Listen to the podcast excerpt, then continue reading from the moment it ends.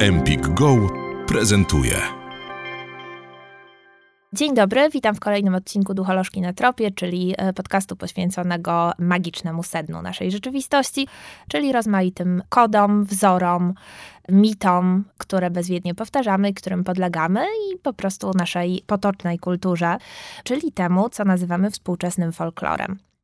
Dzisiaj będzie bardzo dosłownie o współczesnym folklorze, ponieważ dzisiaj będziemy poruszać się po internecie i zanurzymy się w takim świecie, w którym pewnie Państwo również uczestniczycie na co dzień, czyli zajmiemy się y, obyczajami ludu internetowego, do którego każdy z nas poniekąd należy. Myślę, że to na pierwszy rzut oka, czy na pierwszy rzut ucha raczej, może brzmieć troszeczkę, jakby były to kategorie z dwóch różnych światów, które niekoniecznie do siebie pasują, to znaczy folklor i internet, dlatego że folklor kojarzy się oczywiście z kulturą ludową, z wsią, z czymś, co albo odeszło już e, w przeszłość i już nie jest więcej praktykowane, albo jest praktykowane powiedzmy odświętnie, na przykład z okazji dożynek.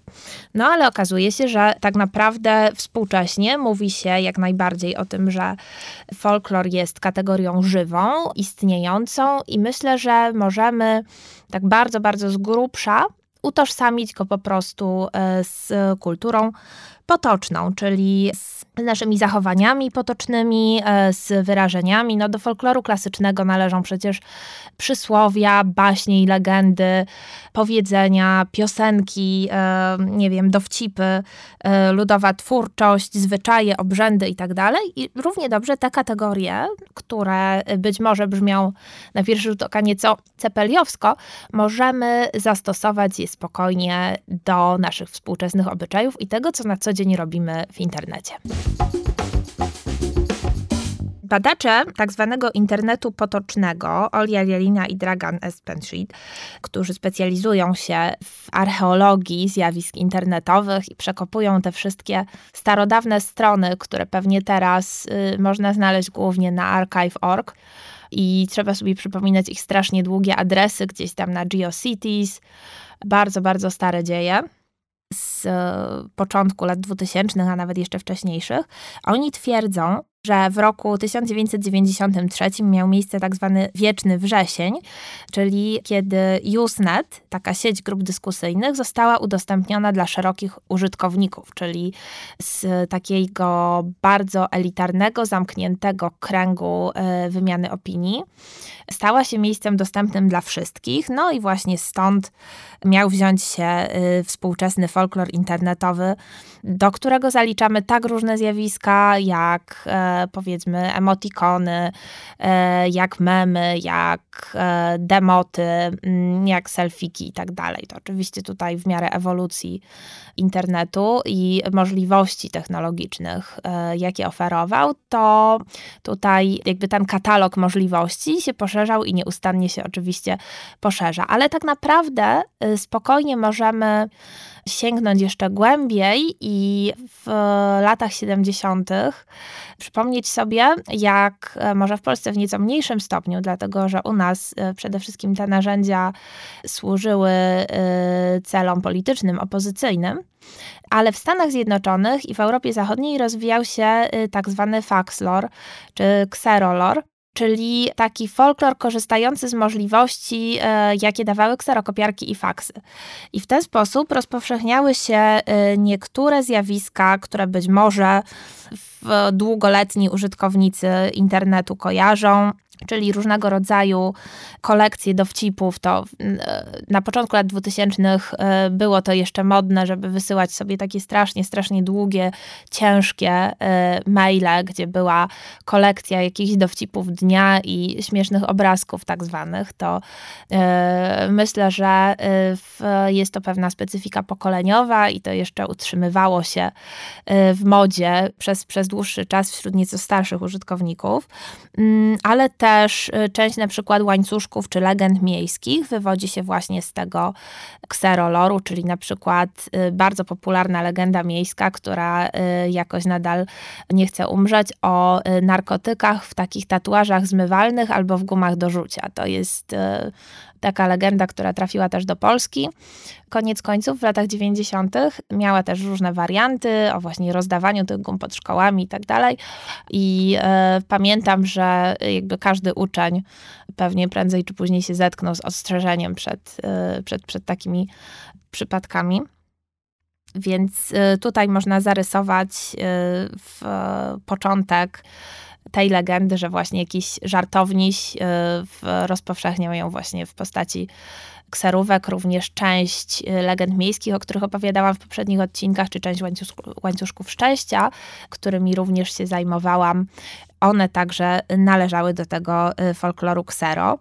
No i to jest również protoplasta takiego gatunku bardzo żywotnego, jakim jest copypasta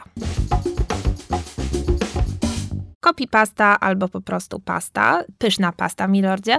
Jest to taki gatunek folkloru internetowego, który polega, mm, stąd się wzięła też jego nazwa, na kopiowaniu i wklejaniu jakichś wypowiedzi, jakiejś treści. No i myślę, że niektóre z nich trafiły do takiej klasyki zapisanej złotymi literami w internecie, czyli na przykład y, słynna pasta y, o fanatyku wędkarstwa, która doczekała się nawet ekranizacji filmu inspirowanego y, tą opowieścią, ale też y, zdarzają się takie pasty, które y, wzięły się na przykład z jakiegoś komentarza, powiedzmy, na, na Facebooku czy na jakimś forum internetowym i na przykład słynna pasta wklejana bardzo często w odpowiedzi, która mm, przyniosła takie słowo jak riksz, czyli rozum i godność człowieka, jest jedną z takich popularnych past. I element komizmu tutaj polega nie tylko na tym powtarzaniu i na jakiejś wspólnocie porozumienia pomiędzy śmieszkami, ale również źródłem śmieszków jest wtedy, kiedy y, ktoś y, pasty nie zrozumie i weźmie ją na serio. No i wówczas y, taki nieszczęsny naiwniak jest z reguły przedmiotem dalszego śmieszkowania, co bywa, bywa złośliwe, a bywa też niewinne, jak to w folklorze bywa, ponieważ generalnie dowcip, żart, kawał, psikus są to elementy jakby z takiej klasyki folklorystycznej. No i odmianą e, copypasty jest oczywiście creepypasta, o której wspominałam, zdaje się już nawet w dwóch odcinkach, która specjalizuje się w straszeniu, bo ile copypasta ma z reguły y, śmieszyć, czy w jakiś sposób utrwalać w takie poczucie wspólnoty pomiędzy użytkownikami, to creepypasta ma wywoływać y, uczucie dreszczyku i czasami prezentuje się na tyle wiarygodnie, że y, jakby generuje swój własny świat, swój własny lore, jakby, jak to y, mówią badacze fenomenów internetowych. I chciałabym się skupić na takim fenomenie polskim tutaj, który y, doczekał się kariery międzynarodowej, to znaczy na Krainie Grzybów.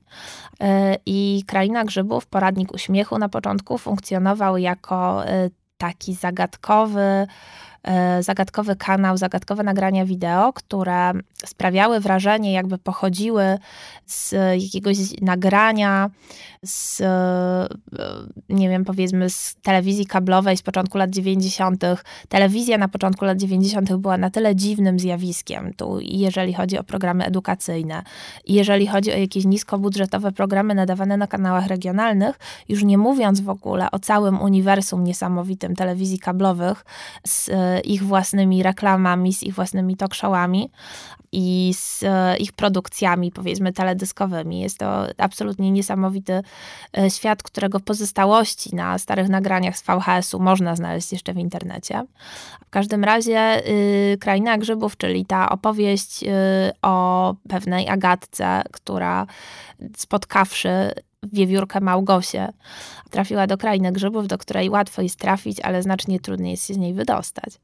Ona y, sprawiała wrażenie tak wiarygodnego nagrania, tak pasowała do tej osobliwości wczesnych lat 90., że wiele, wiele osób było gotowych przysiąc, że naprawdę przypominają sobie, że oglądali poradnik uśmiechu gdzieś tam późnym wieczorem w jakiejś lokalnej telewizji w roku 93, powiedzmy. Naprawdę sprawiało to tak silne wrażenie i jeszcze do tego tajemniczość w ogóle wokół e, całego tego przedsięwzięcia, która została zaplanowana przez jego autora Wiktora Striboga, artystę On nie ujawniał swojej tożsamości przez dłuższy czas, Wręcz przeciwnie, to znaczy starając się mnożyć tropy, dezinformować, dezorientować potencjalnych użytkowników. No i to y, kiełkowało i y, rozpowszechniało się i pączkowało w bardzo, bardzo różnych wariantach, na różne sposoby, doczekawszy się bardzo wielu odnóg y, na forach,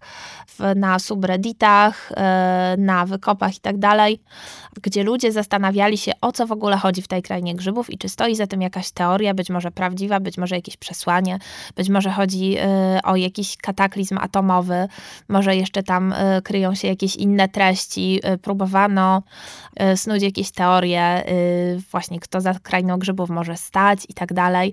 I jest to fenomen, który do, doczekał się międzynarodowego zasięgu, międzynarodowego fandomu i w tej chwili myślę należy do klasyki gdzieś z pogranicza creepypasty i jakiegoś multimedialnego w ogóle fenomenu, y, fenomenu internetowego.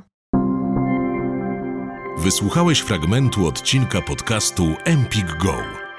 Słuchaj całości w aplikacji Empik Go. Pobierz aplikację i zarejestruj się już teraz. Wybieraj spośród tysięcy audiobooków, e-booków, audioseriali i podcastów. Masz 14 dni za darmo.